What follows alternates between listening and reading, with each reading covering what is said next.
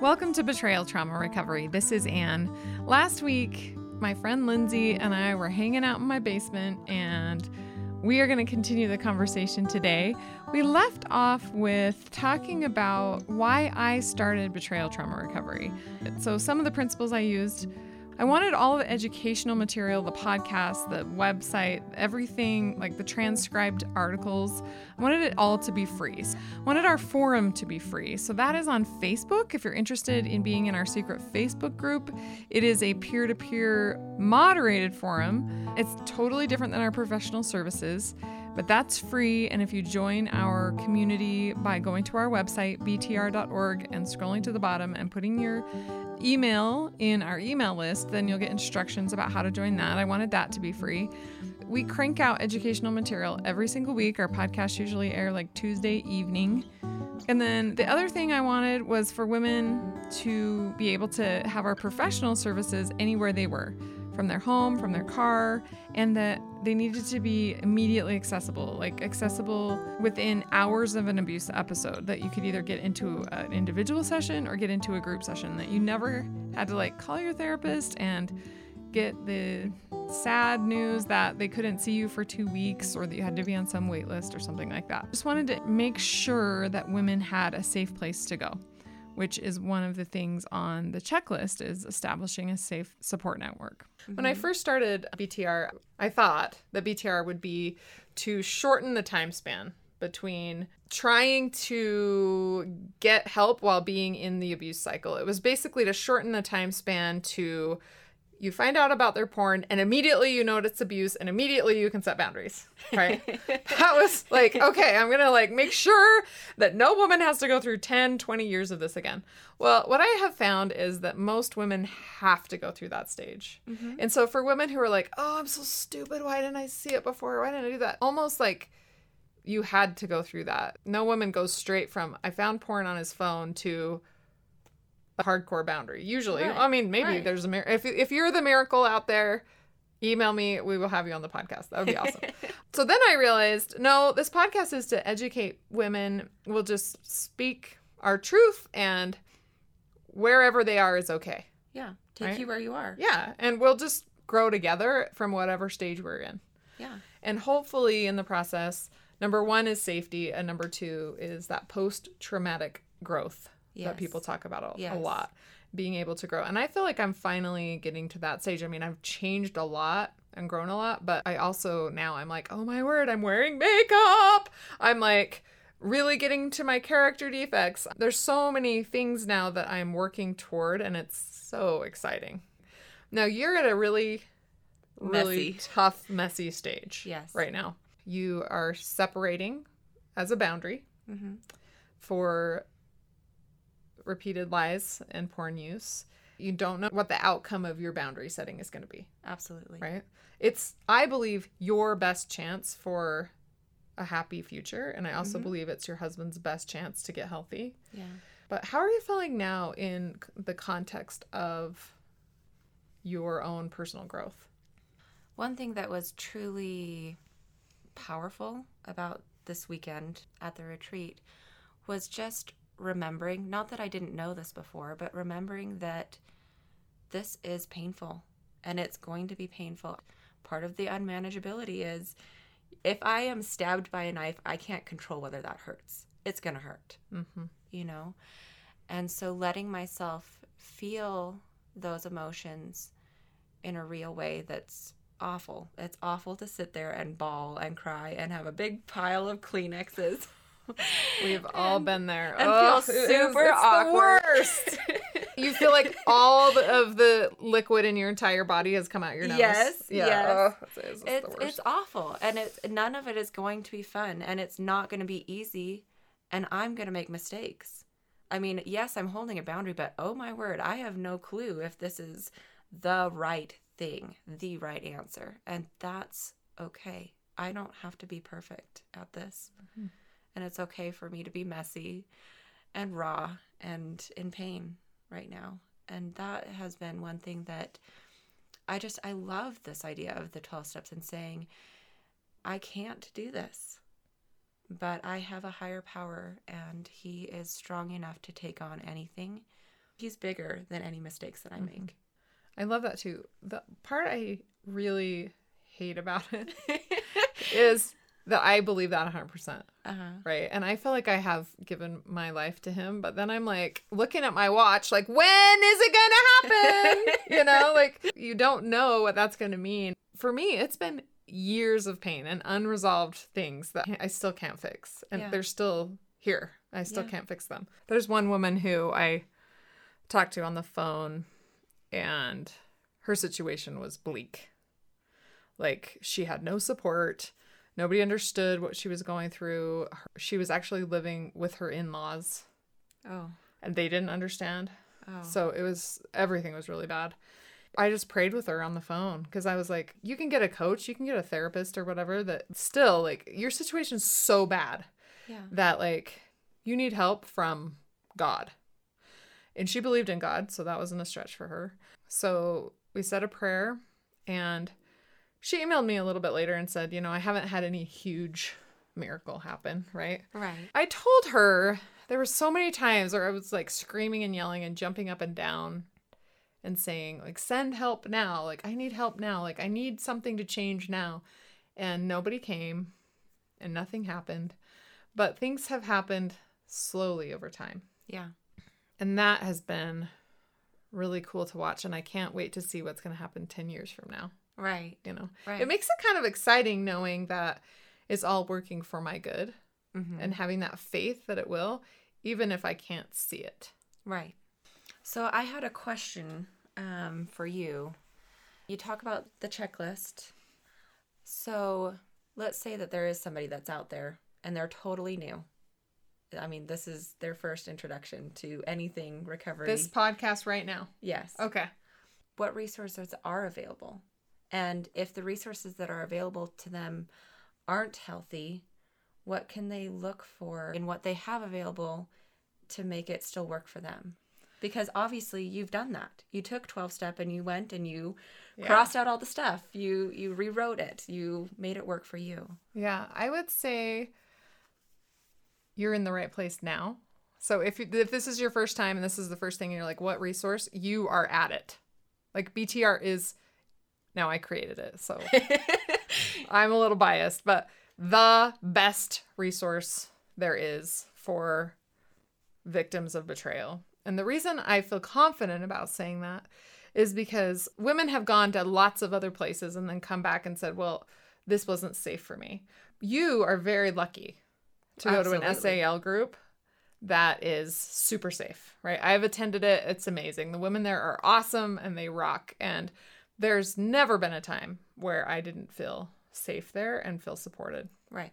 But let's say a woman tries something and it's not, right? She goes to a COSA group, for example, or a different 12 step group, and it's like, no, this doesn't feel right. This doesn't, isn't safe.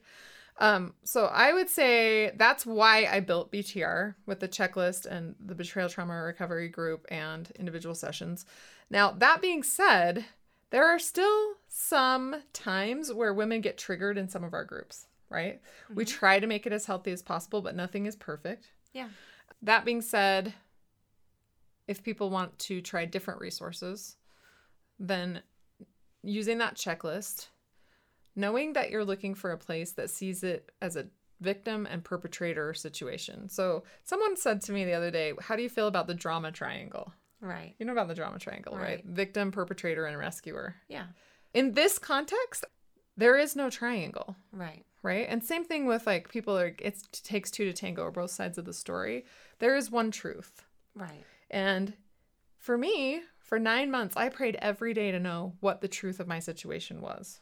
And I was really open to knowing exactly what that was. So that if it is me, I want to know. Right. And what I discovered was you are in an abusive relationship. That was the truth of my situation.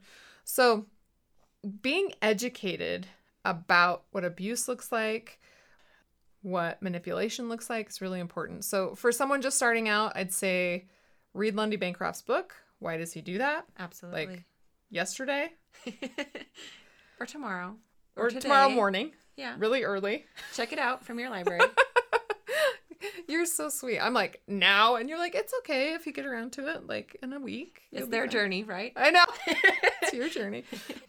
Betrayal Trauma Recovery Group if you don't have another safe place to go.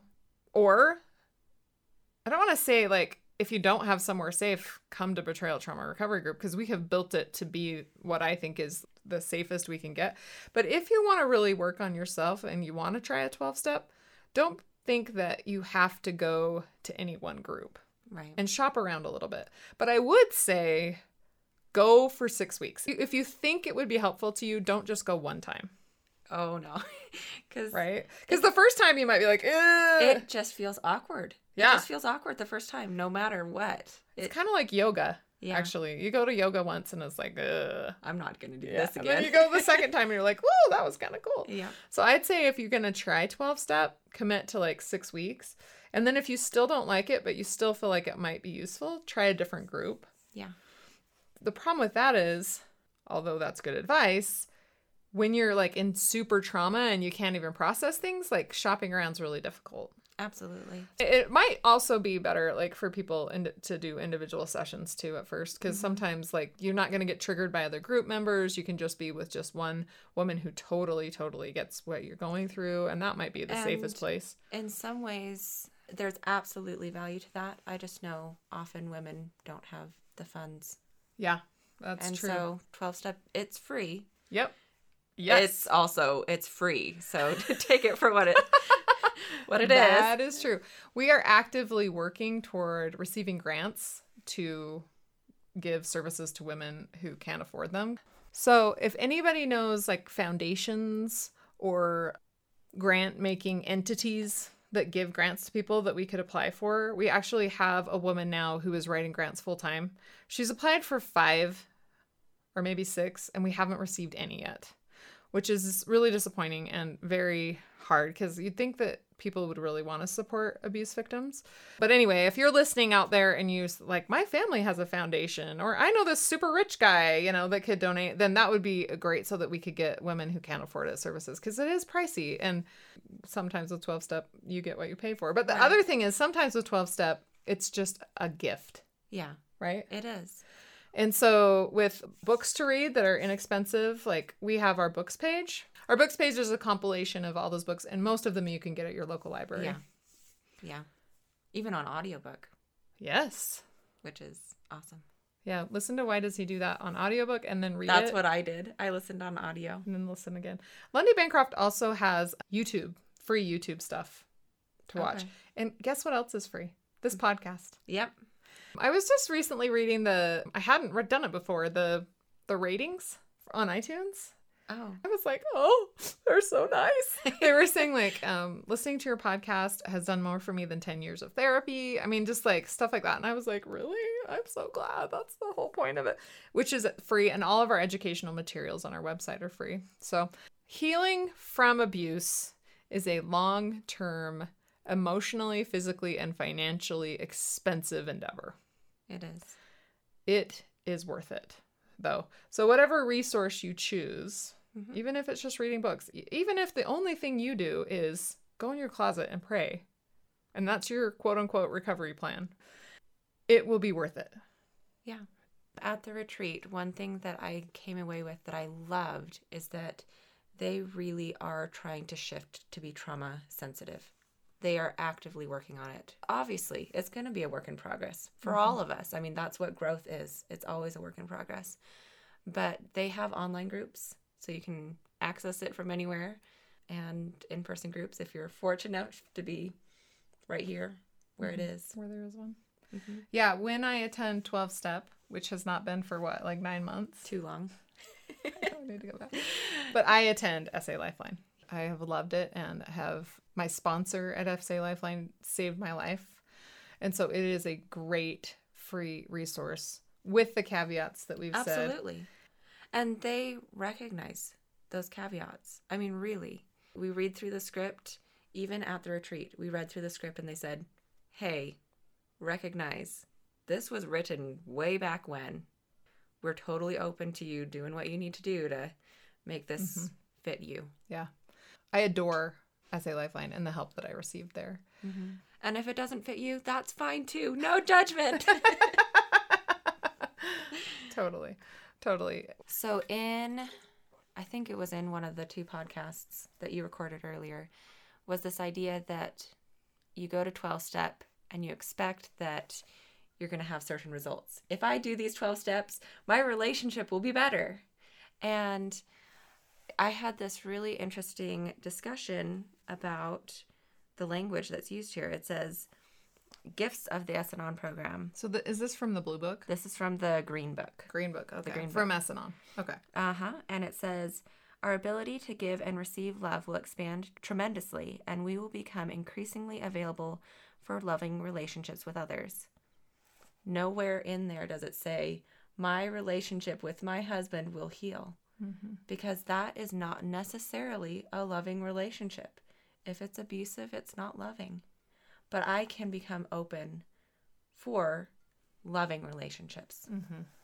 I never interpreted it that way, but I think And- some women do. And And absolutely. And one of the groups that I went to, not ours that I love, but a different SAL group. When I went, women said, when I started coming here, that's what made the difference to my husband. right. And I just was like, stop saying that. The other thing I thought was interesting is that they, in that stage they thought their husband was doing well. I'm not I'm not saying one particular person, but I've seen this happen a lot of times. Mm-hmm. And then later they find out that he wasn't even in a good stage at all and they thought he was. So that's another thing that's difficult about this journey is that really understanding what recovery a safe person really looks like takes a lot of time. so much time. I mean, even for me, I'm still developing Mm-hmm. my understanding of what that looks like. I gather all the resources I can, put them in one Apple Note. Lindsay is a very intense researcher, yes, I I, am. would say, and very organized. I am working on letting that go. it is still very much a work in progress. Well, I'm grateful that you felt safe enough here. Number one, just with me as my friend. That means a lot to me. But also to share your story here and to help women throughout the world know what is the best route for them to take. And again, any any route is fine. Anything that works is great because there are so many women in this situation. There's no shortage of victims and unfortunately there is a shortage of resources. Lindsay's actually going to come back on the podcast next week to talk about her personal story, which we haven't talked about yet, and talk about how her in house separation went and talk about how the out of home separation is going. So she's going to share her experience with this particular boundary of in house separation and then out of home separation. And hopefully, you'll find that helpful. I want to thank all of you who have set a recurring monthly donation. Your donation enables this message of hope and peace to get to women throughout the world and saves victims of abuse from further harm. So if you have not yet set your recurring monthly donation, go to btr.org, scroll down to the bottom, click on Make a Donation, and make your donation today. Similarly, if you're so inclined and you have not yet, please rate this podcast on iTunes. Every single one of your ratings helps isolated women find us. And until next week, stay safe out there.